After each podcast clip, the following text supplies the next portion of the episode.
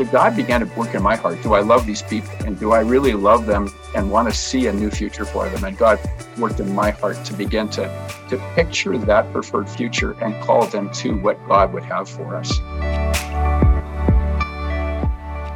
Welcome, friends, to another week of the Canadian Church Leaders Podcast. My name is Josh. I'm part of the team here at CCLN. And today I have the honor of introducing our guest because he was actually my pastor for most of my life. Keith Taylor sat down with Jason for this conversation in June, and it was actually the very week that he was wrapping up his 30 years of ministry as the lead pastor at Beulah Alliance Church in Edmonton. Not only that, but it was the ending of 42 years of formal pastoral ministry in the conversation, Jason and Keith talk about what those decades of ministry looked like, what the lessons were along the way, the way that his first experience at a smaller church that was having challenges and dysfunction shaped and formed him as a leader. One of the things that Keith brought up that was so special was about how meaningful it was to do life with other pastors over the years. He shares about these gatherings that they'd have in Banff where they would pray for one another and learn from one another as pastors and how meaningful it was to walk the journey of ministry with these other men and women. He also talks about what he's looking forward to as he has his vision and passion and excitement for the future, even though he's retiring from formal ministry. I know for me, this conversation was really special because Keith's commitment to Beulah for many decades was a gift in my life. I know for many people in Edmonton, Keith's teaching and his leadership has changed our walk with Jesus. Keith is a humble leader. Even though he's led multiple large churches, it doesn't come across that way. He's a sharp thinker, a strategic leader, and most of all, he's led by the Holy Spirit as a prayerful pastor. So today, it's a true honor and joy to get to share this conversation with Keith Taylor. Keith, it is so good to be with you, Pastor Keith Taylor. Uh, this is a, a unique time in your ministry career uh, just before you mentioned you're in the final week. Can you just give us a window into, yeah, your life right now, this season of ministry in the midst of COVID? Yeah, what's happening in your world? Well, it's amazing how some things overlap in timing. Uh, a number of years ago, when I was uh, praying and, and really seeking God's wisdom as to succession of finishing a ministry, sensed that the time was around now, about the point where I'd served the current church about 30 years it's in its 100th anniversary. I thought this is going to be a, a, wow. a, a, right time to make that transition. We've put a succession plan in place, navigated that whole thing. And, and so I'm in the last week of, of, you might call it sort of the formal employment of full time and uh, finishing the end of, of, uh, of the month. And so I'm, I'm winding up 30 years in my church, 42 years as a, as a uh, pastor, uh, 41 of those as a lead guy, and, and uh, now I'm finishing. So I'm at the end of a run, but it's interesting that about the time I finish, the, the COVID reopening is happening. it's perfect. It's perfect timing. Keith, can I honor you just quickly for 30 years of faithful ministry at one church? I mean, I just, I know that God calls people to different places. Um, being at one place for 30 years isn't the only way, but that's a rare story. It's a powerful gift to your people and the congregations, the churches that have come out of Beulah. I just want to honor you for that. Um, and bless you so much. Can you take us back to your entry into ministry? I know that Beulah wasn't the first place. Know you served in, in Vernon as well. But tell us how you found yourself into ministry and then give us a flyover of your ministry journey. I was probably a, a reluctant recruit. You know, sometimes people have this aspiration that this is the direction they're going to go. I, I had this growing sensitivity of the need for pastors and effective ministry but did not see myself as one of those people. And as I prayed about it, wrestled with it as a, as a uh, young adult, felt this stirring in my heart. And then, you know, you hear those messages that just resonate uh, within your heart that this this really matters. And I remember that mm. old statement: someone should do something about this. And and uh, those things are you know burning in your heart and sensing that God is calling in a direction. So I kind of reluctantly moved toward ministry, thinking, "Gee, could God be calling me?" And and I think oftentimes people got you know the, the grand awakening, see the printing in the sky. I didn't get that. I just I had this burning sense that this really mattered. It was worth giving my life to. And uh, hmm. I can think of that. You have those little thoughts where you go, you know what? I wouldn't want to give my one and only life to that.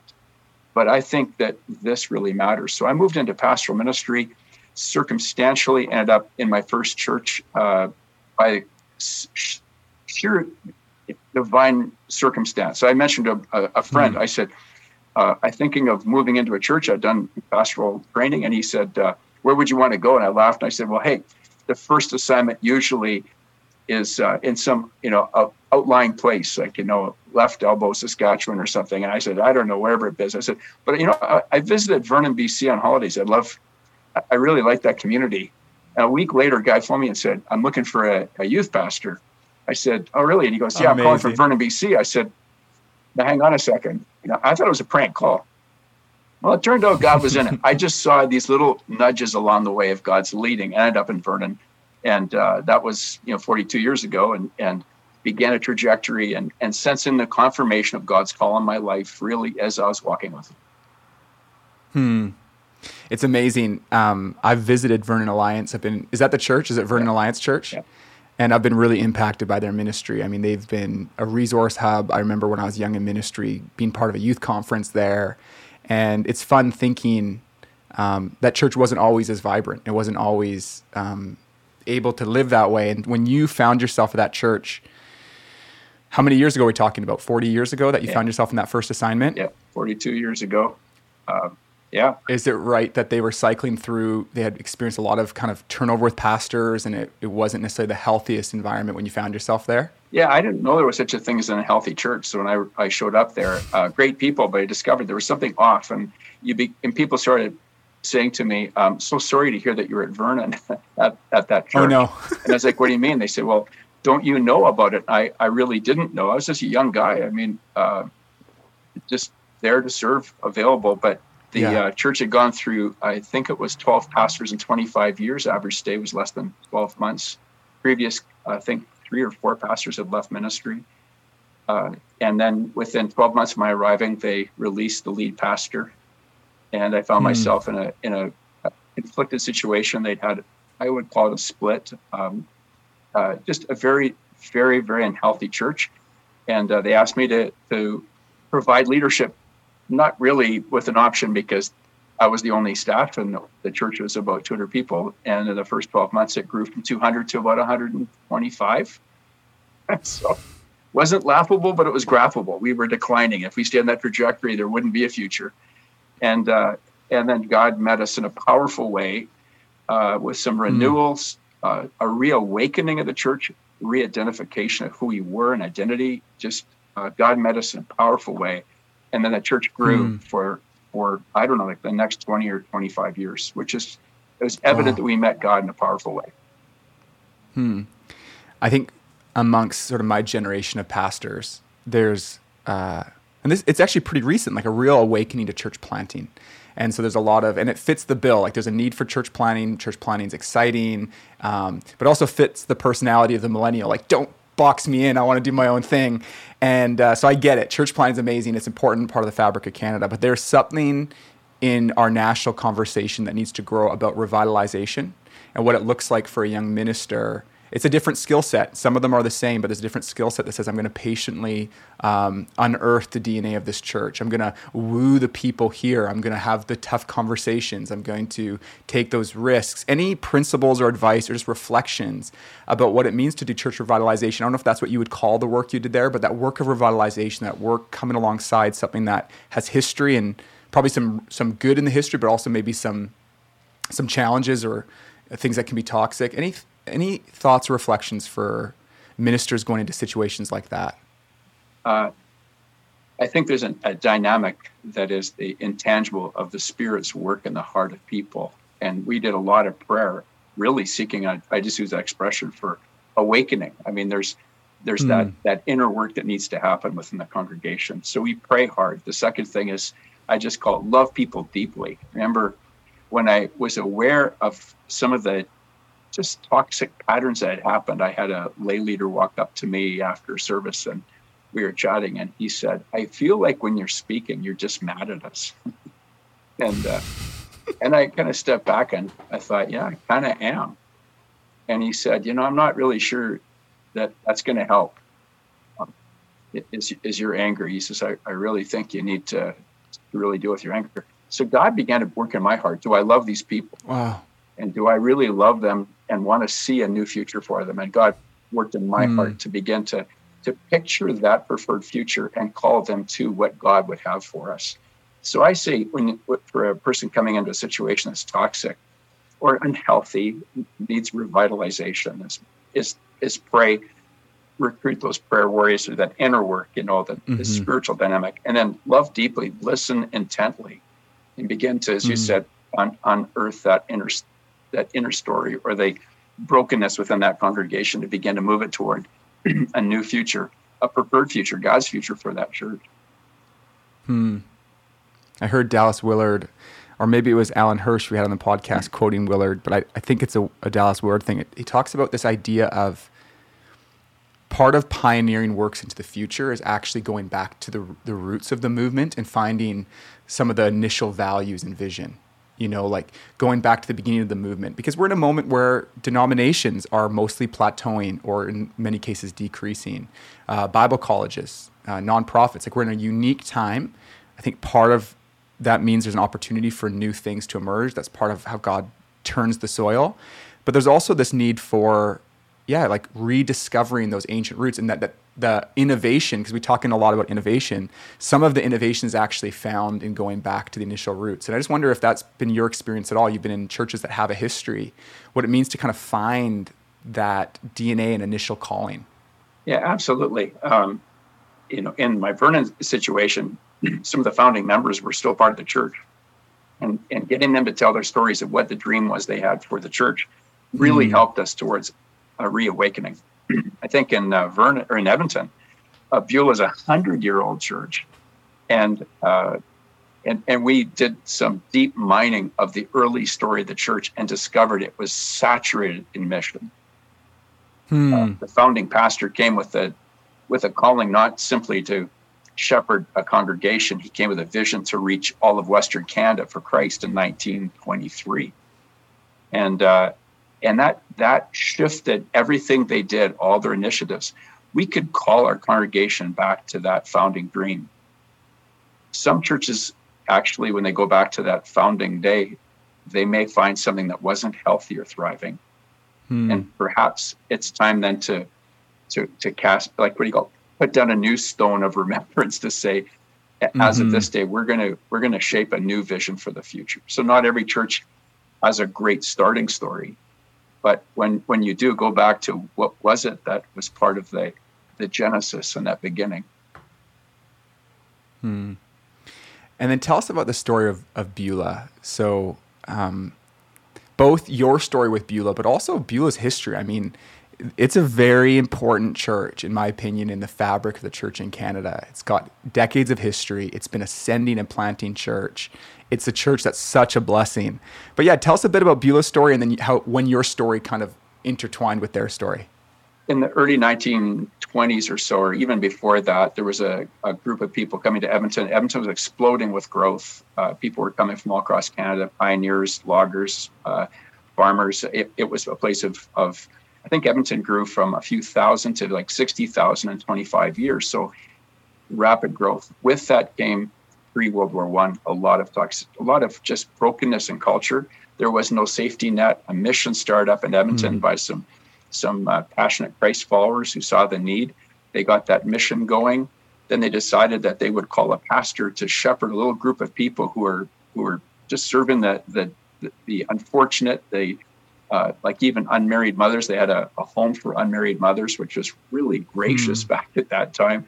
They started a church called this guy named John Wooder. He came in and he said, uh, We need to present Jesus to Western Canada. Within a couple of years, he started a training school for, for pastors. And, uh, wow. and because he said, We need to have a, he didn't call it a leadership pipeline. He just said, we, We're going to need pastors. So they started training their own. Yeah. Then, then they started sending them out by horseback um, on mission, and they would go and visit all the farms on horseback. They sent them out by dog team and uh, in a dog sled, and going out and doing that kind of stuff. Then they then they they uh, they bought an old Model T Ford. They put they had a, a tent that went with it. They had a platform, and these these uh, pastoral trainers would would teach off the old Model T Ford, and they would do hmm. tent meetings.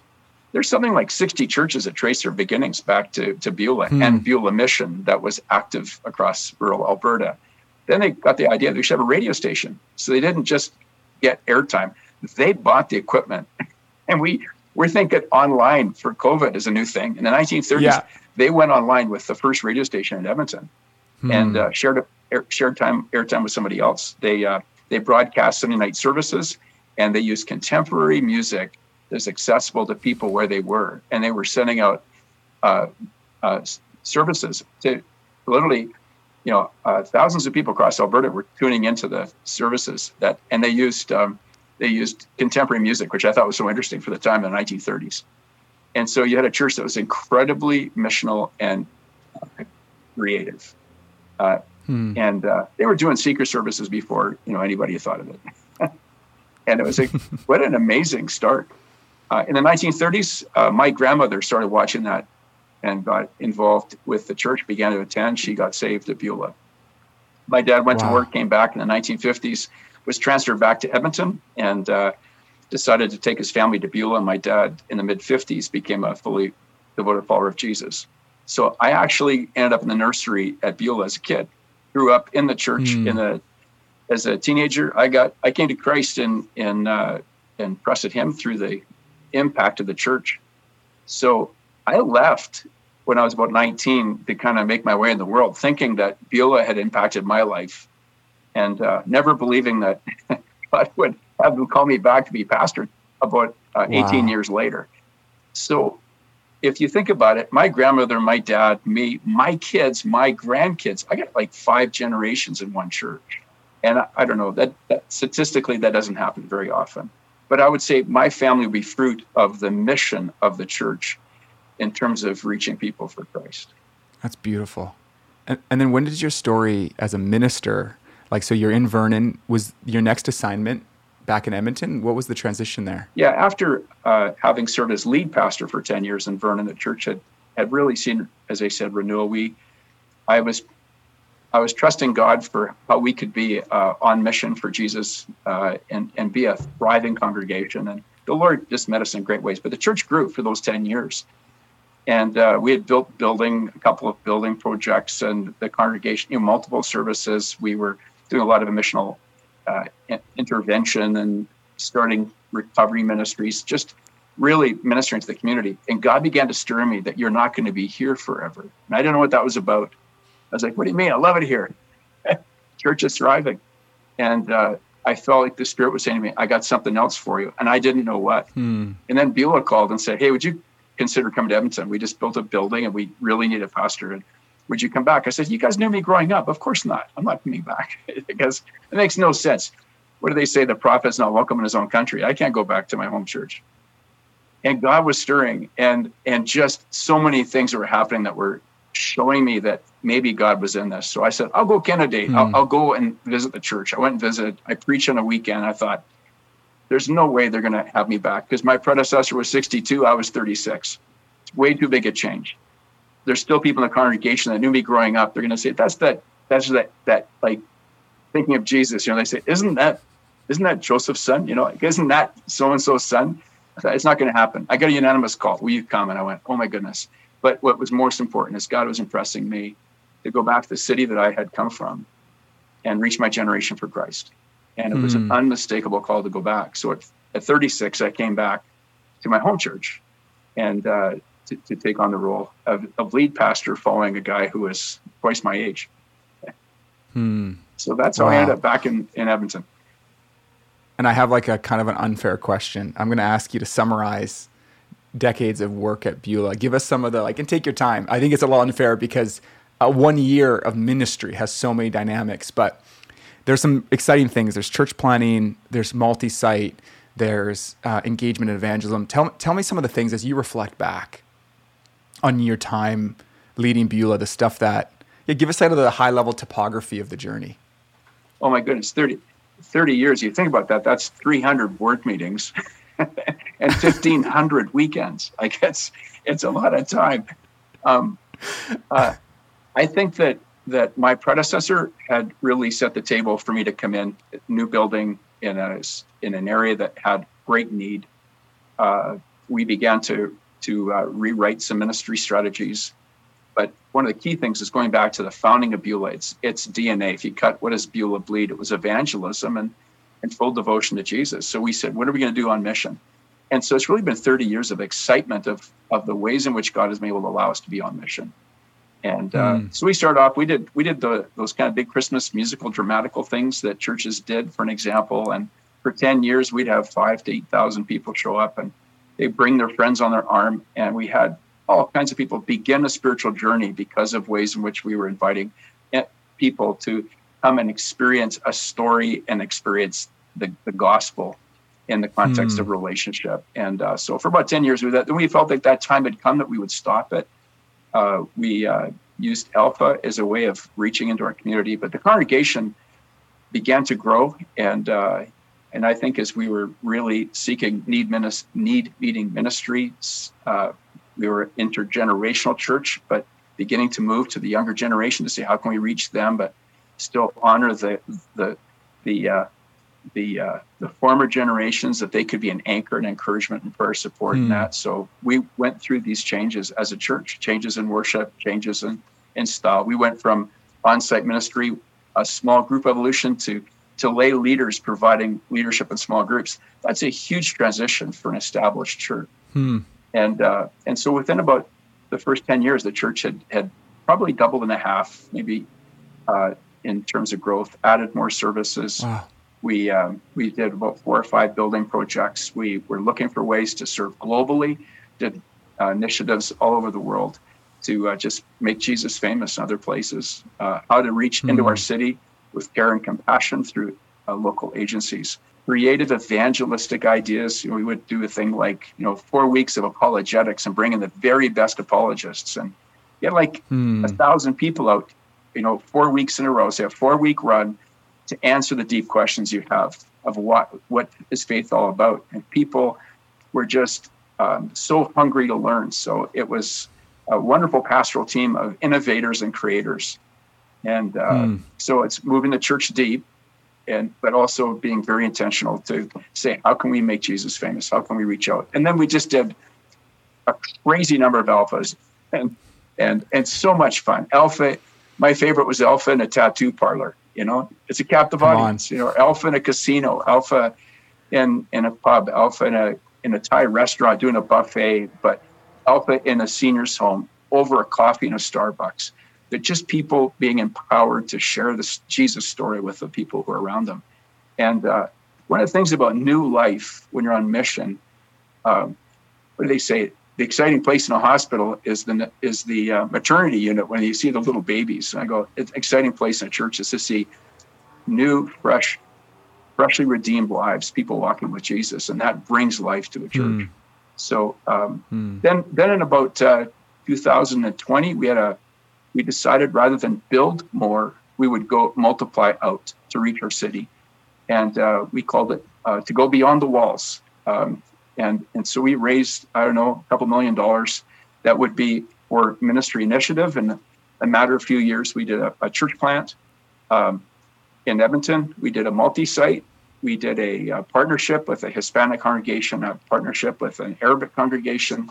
We did a church plant in, uh, in Hanoi um, Vietnam because we wanted to do something over there, like hmm. beyond our city and beyond our country. Partnered in like a whole bunch of other initiatives, but the exciting thing was to see um, to see the the church be outward focused. We watched, you know, a few hmm. hundred people uh, head out into another round of uh, church planting and church multiplication, and uh, we were really excited about multi-site that we could have those. Uh, we call place vibrant communities up close to people's neighbors and uh, began mm. to move down that road. And uh, with every initiative, there's challenges. Some things work and some things don't. And you put things back in the box and try something else. But the exciting thing was to see how God has blessed it. And uh, and so that's that's in a nutshell some of the things that have taken place over the last 30 years. I love hearing about it. It's it's so inspiring. And I I knew this about Beulah, I knew this about you, but there's something about the commitment to keep mission, um, the willingness to try something new, to stretch beyond yourself. It's almost like the moment you start getting fully insular, you know, something dies within the life of the church. And I just admire so much about your ministry and um, the ministry of Beulah to keep thinking, how can we try to reach out? How do we kind of reach out? I want to pivot to kind of just chat about your own journey as a minister, um, being in one spot for 30 years. How, how do you keep your own heart tender to the Lord and tender to the people? I mean, there's just something about um, being in ministry that can feel like it kind of sucks you dry sometimes. And just wonder as you reflect back on, yeah, how did you keep that heart tender? I think actually quite intentionally a number of things. So I'll, I'll share I'll share them. Uh, obviously, it's my personal time in, it, with the Lord, and, and what does that look like? And every pastor has that routine, whether it's a, a day retreat, whether it's you know, that morning time that that um, I call it the Nehemiah's midnight ride, where he just goes and he's thinking about things, but you can tell he's really kind of going, God, what do I do? You know. Um, but you need that personal time. The second one would be is is uh, being a lifelong learner, feeding the soul, and uh, and making sure that there's just a steady diet of of uh, those things that are going to be enriching. And uh, the, the third one is people you're you're circling around. I had I had uh, trusted elders that I built great relationship with, that I could be very open and transparent with. And I tell pastors, you know, love on your elders and and uh, and and really create a culture of openness and trust. And and I, mm. if ever there's an elder listen to this, it's so important to your pastor that you have those open, trustworthy, transparent relationship. It kept my heart uh, replenished because I had those those um, sheltering tree friendships and encouragement mm. leaders. I I purposely uh, circled around with some other pastors that I did life with, hmm. and uh, someone asked me about as you end this season what's what's the harder things to do? I said it's interesting. I think of Paul's expression in Ephesians where he says that uh, there was, you know, that said they held each other, they wept as he said goodbye to the the elders. That there was this kind of a band of brothers kind of thing. Uh, I've I've been with some pastoral groups that I've been able to journey with over the years, where we could be iron sharpens iron, have transparent, open relationship with. That lifted my heart, and mm. uh, and so I really value that. That was hard to say, hey, we're I'm not going to be maybe in those settings as I once was. I thought I really valued those.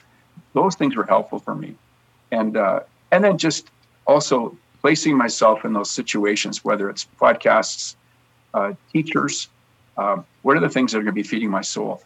So to stay mm. to stay vital over 30 years, um, I think it was really important to stay intentional about that. Hmm. Um, if I understand this right, maybe it was early in your time in Beulah, there was a group of pastors you went, went away to Banff together. Um, can you tell me a little bit more about that? Because I, I just believe that who we do ministry with, like I hear sometimes pastors say, like, "Oh, I need my friends to be people not in ministry." And I think there's a good, there's a good for evangelism, but also for life, like that balance. But there's something about brothers and sisters who are also experiencing some of the same things you in different contexts and journeying together. Can you give me a little window into that?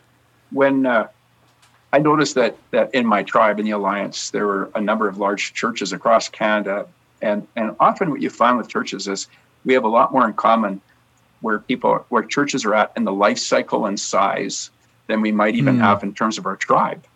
And uh, but I I noticed there were guys that I would kind of reach out to and I would say I'm kind of doing this alone. I'm kind of do this alone. So I I cast vision to one of our denominational guys that could we pull together a group of pastors that were of similar situations of churches. And what we would do is we just invite them to come. Great location. We said, let's go to Banff. We got a it's off season, so it's not busy in the ministry season. When I say off season, not for Banff, for us, you know, as pastors. And we said, I said, hey, would you come together for two days, and uh, we could just um, we'll do a self-selected agenda. Um, and uh, and I'll guide the conversation. And so we pulled together. I think it was about 20 guys we invited, or 18, and everybody said yes. Everyone mm. came for a forum kind of setting, and this was back, oh gosh, probably 30 plus years ago. But we got them together in that setting, and, uh, and we mm. did a hmm. self-select agenda. We I prepared guys to do a 10 minute you know launch on the topic, and then we just did discussion but there were some some ground rules. There'll be no no no uh, chest thumping. This is not a, a brag and gag session. This is to be, you know, we'll celebrate the wins, but let's just talk openly. But what the cool thing was is at the end of the two days, deep friendships formed. Guys were saying, mm. "You get me. You're walking where I'm walking. How did you handle this? How'd you handle that?" And there's some guys who said, "Hey, I'm new to your tribe. I've never been like I I came to a church, but I've never been a part of of uh, your denomination before." Um, and and we had a fantastic two days, and and a number of groups spawned out of that and deep relationship. But it was so great to watch the chemistry of like-minded pastors, like-minded mm. leaders, um, you know, really connecting. And and of course, that's developed over time, and happens in different settings. But it is so important to have some like-minded brothers mm. and sisters around you. I love that. Uh, I should say, as an aside, for anyone listening, if you don't have a couple other people you're journeying with and wrestling with the questions and uh, go for it. Just start it. You know, don't you don't need permission. You can just call one or two other people and say, "Hey, can we get together?" I, over uh, the pandemic, I just uh, called up a couple pastors across Canada that were different enough that there was something to learn, and but similar enough that there was enough in common. You know what I mean? We're going after the same thing, and I think it was once a month on Zoom on Friday mornings, and it was such a rich time. And the depth of friendship that grew in such a short amount of time really surprised me you know, I really feel like these are people I'll journey with for a long time. And uh, so I just, I, that's that's the side note for anyone listening. Like, you don't need to wait for permission. There's a need for it. If you feel that need, there's probably a couple others, and so go after it. Well, and you know, in that meeting, and I forget the exact date when it would happen, but we're talking decades later. Some of those people are still my friends to this day that, that I met hmm. at that event, and we've journeyed uh, for all these years. And I, I just go, man, that that's a that's one of the great blessings and I think pastoral work is when you build those kinds of friendships that you do like for the long haul. Hmm. Keith, can we chat a little bit about um, succession? And I wonder when did you start thinking about succession? And then maybe walk us through the journey. And I know recently you've passed the baton to Daniel Im, who's been on the podcast as well. And I think as we're recording, you're in your final week technically. So just talk us through the story. Um, back in 2000, I, t- I did a one year sabbatical and I went and did doctoral studies down in the States, which is very generous of my church to release me for a year. And uh, when I was down there, I visited a church, uh, one of the one of the larger churches in America, where uh, Bob Russell was the lead pastor.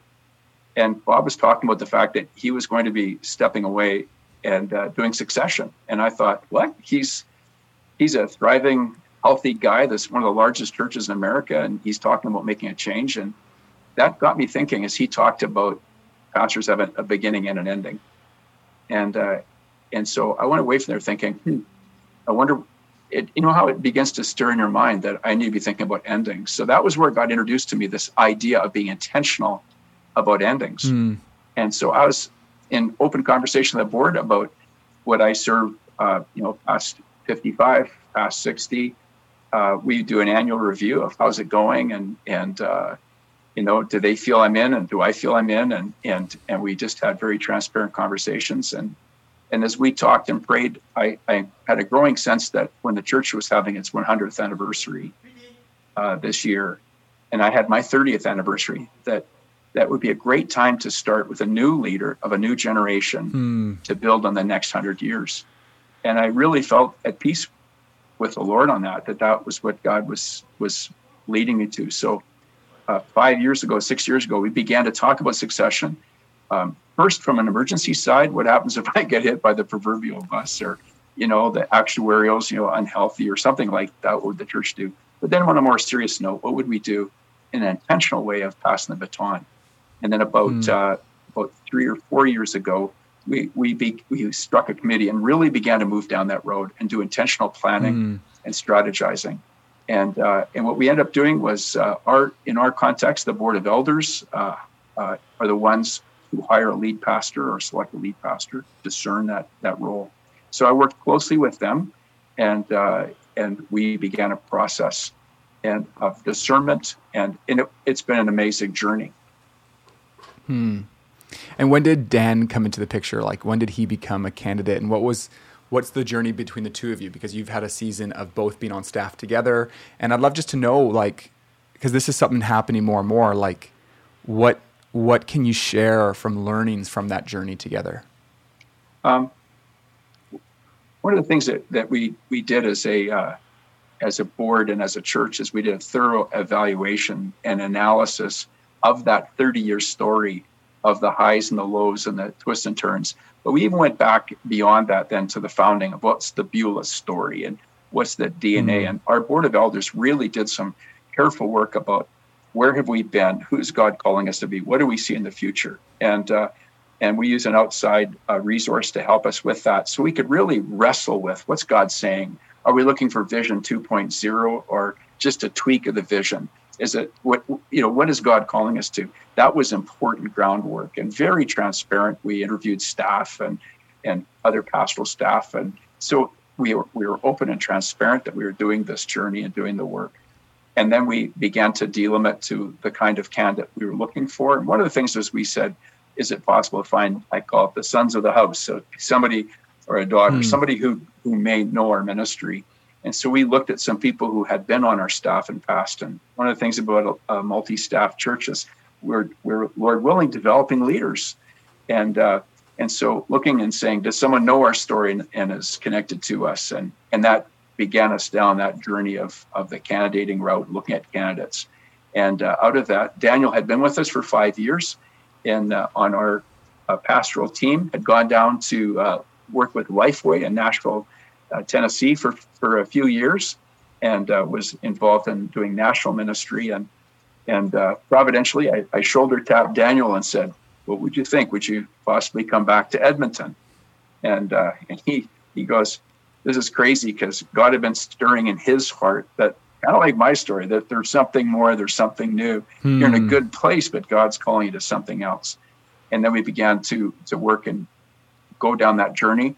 Our board of elders gave him a call to come as uh, the you know my heir apparent as the as the uh, successor, and then he joined our pastoral team.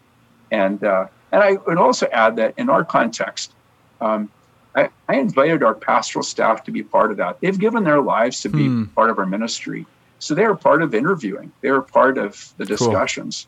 Cool. And, uh, and I really think that that was helpful for them as they're thinking uh, and experiencing the, the, lead they've worked with uh, no longer being at the helm.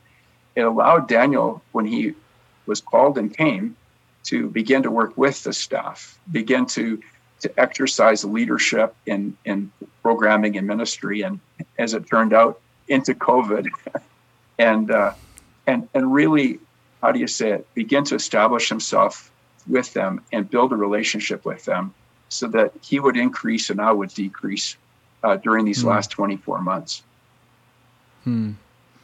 And what's what's on your heart? Like we're we're having a chat at a unique time. You know, you're really, um, and and the next question is I want to know what's on your heart for ahead.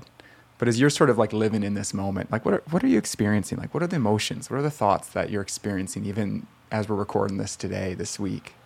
Um, with, uh, last weekend, the church had a uh, had a thank you service where they were uh, just expressing appreciation and and uh, and just giving my wife and I a blessing for the time we have been with the church. Mm. And and I was my heart was just overwhelmed with a sense of gratitude to God for uh, the the, uh, the 30 years, well, really 40 year journey of, of uh, ministry, and be able to say that uh, God has been so faithful and so good. So my mm-hmm. heart has been so grateful to God. Uh, along the way, there's been the scars and the challenges and issues, as any leader would have. It's not all been up and to the right. There's been difficult times. But along the way, I've found God again and again redeems things, mm. renews things, and lives and hearts are changed. And uh, if ever I've been convinced that Jesus Christ is the hope of the world, it's only getting stronger. And mm. uh, hmm. do I believe in the local church? Absolutely, when it's working right. And mm. I, and so my heart is just as passionate with the local church. And yeah. So as you look ahead, where you know, I, I wonder I hope you're going on a great vacation or something first. You're going to celebrate this, but then you know as you come into this new season, this new chapter. Yeah, how how do you hope to invest your time and in, in your passions? Um, yeah, it, it's one thing leaving from something, but going towards something. And when you're at my age and stage, you're kind of saying, God, what have you got in store next? Uh, I think from a from a you know personal well-being sense. I'm now a grandfather, got you know six grandkids. Looking forward to to connecting some as COVID opens. I've got kids living in the states and the coast uh, to be able to connect with family. So we're going to take we're going to take some time for, for some break, but I still mm. desired to be able to make a contribution, and that might be to come alongside some young leaders and who are saying, "Hey, you've you've walked you've already walked this once. Have you got some some help? You could do some coaching or some come alongside of us and." some of those areas that that that no doubt will will uh, young leaders face in terms of you know staffing or programming or fundraising and some of those kinds of things. So I'm hoping I'll be able to be a asset to emerging leaders, even to be someone that they're able to to feel safe to bounce ideas off of. Yeah. And uh, it's not not the sage, but the uh, really an encourager and uh, somebody who can really spur them on. Um, I'm I likely will will serve in, in a way like an ambassador. I don't know the word emeritus what does that really mean? but maybe more of an ambassador. And so uh, Daniel has said to me, "Hey Keith, would you would you be willing to to keep some reps up in teaching?" So late mm. 21 into 22, uh, the, the, plan is that I would continue to have some reps on the weekend teaching. But again, in a new role with a with a new mantle, that I'm I'm his staff, whereas he was my staff, and and respecting Beautiful. him as the new leader. And uh, and then we've talked about some other you know part time engagements that I could have that would be those kinds of ways to minister, which I would love to do to my generation. Some people I've been walking with for for decades now, and uh, people whose lives have had impact on that. I'd be able to continue to have have uh, engagement with them, and uh, and mm. and someone said, "Oh, you mean just kind of shepherding them?" I went, "Actually, there's a bunch of young retirees that that want to do something with their lives, and I'm thinking, well, what could we do that would unleash the latent potential spiritually, yeah. experientially?" financially? How could we unleash some of the, the capacity of, uh, of, of my generation in these next few years? And that's something that, mm. that resonates with me because I think there's all kinds of capacity there. So rather than yeah. saying, hey, go play golf, I'm saying, let, let, let's go make a difference. Come on. Yeah. I just want to say, we need you. We need you, Keith. We need your generation. We need your wisdom. We need a picture for what it looks like to finish well we need your advice. We need the resources of your generation. Um, I think that one of the enemy's plans could be to stop us from working together well. And what a shame. And uh, to hear your heart, I wish there was more. There's many. I wish there was even more examples of people finishing well. Not saying like I'm barely making it to the finish line, but with something still left in the tank, with vision left, and um, so I'm just, you know, really want to honor that you're doing that, and I just want even to the audience listening to say like if we can figure out the potential of generations yeah. working together for the sake of the kingdom with the mission of reaching people far from God and building a church that honors Jesus in our nation, man, it's such a critical time. And we just can't afford to not lean towards one another as we lean towards Christ. Yeah, big time. Absolutely. Mm. Yeah. Uh, I want to be sensitive of your time. I so appreciate your wisdom. Maybe I'll ask one more question as uh, as you look at the next generation of pastors, what uh, what encourages you, um, and what um, advice or caution might you give? And you can do it in any order. If you want to end on a good note, maybe you could start with advice or caution, and then maybe maybe end by saying maybe what what excites you, what kind of potential do you see? Uh, when I come alongside the young leaders that are around me. Uh, I love their passion. Uh, I see they have an ability to see the world in a different way than I do because they're native of of a mm. technological culture. They're they're native to the diversity of conversations in Canadian culture. And I go, I think you need to celebrate that in the emerging generation, that you see the world differently than than my generation does. I'm I'm still running to catch up. Um, I so I, I have great great hope for the next generation that there's going to be some great leaders. I think I would say to young pastors in Canada is think of yourself as a missionary. One of the things mm-hmm. about the founder of Beulah was uh, John Woodward came at it not as someone who was going to be just the care and custodian of a flock of people. He came to say, uh, how can we unleash the full redemptive potential of this little band of Christ followers? And you know what that did is it, it catalyzed them into deep walk with Jesus and, and experiencing Christ in his fullness because they were on mission for Christ. So I go, think like a missionary. Another reason is, is that we, we are we are also alien to to a secular culture in the sense that mm. we hmm. are citizens of heaven and that we're walking the Jesus way. And I think it's going to take discernment to be able to, mm. to sort out how then do we walk in the midst of a secular Canada? And, and how do we bring the gospel to bear in that environment? And and it's a bit of a dance, isn't it? It's going to be it's going to be a mm-hmm. challenge to figure out what that is going to look like. But the reality is is that you know it's it's it's not just persuasive arguments. It's the power of Christ. Is that we have the the uh, we have the power of Christ to bring about the kind of changes that we've seen throughout the seriously the centuries when mm. when a hmm. band of people are fully devoted to Jesus and began to move into the cultural context in Christ and and are that missional missional community that are living out Jesus and and so I I'm really optimistic in the next generation. Think like a missionary. Uh, uh, be be careful students of of Scripture so you can interpret culture and uh, and stay mm. close to Jesus and then trust God's power that that that He can do more than you could ask or imagine. And that's one of the verses that I hung on to as a young pastor was was uh, maybe two. Solomon asked for wisdom. I said, God, I I need wisdom. The second thing was is that promise that God is able to do above and beyond all you could ask or imagine. And I continually prayed, Oh God, help me to believe you for more. And uh, and He has been incredibly faithful. So uh, hmm. I hope that we have that that claim of the supernatural capacity of Jesus to change lives.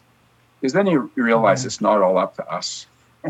that, mm. uh, that, that, we're just stewards, and, and then we can say, you know what? Because I, I, walk around church so often, I would just say, you know, if just people knew how inadequate I was, they'd be so surprised. But for Jesus, mm. you know, um, that that Christ has done this. Amen. Amen. Well, thank you so much for your time today, Keith.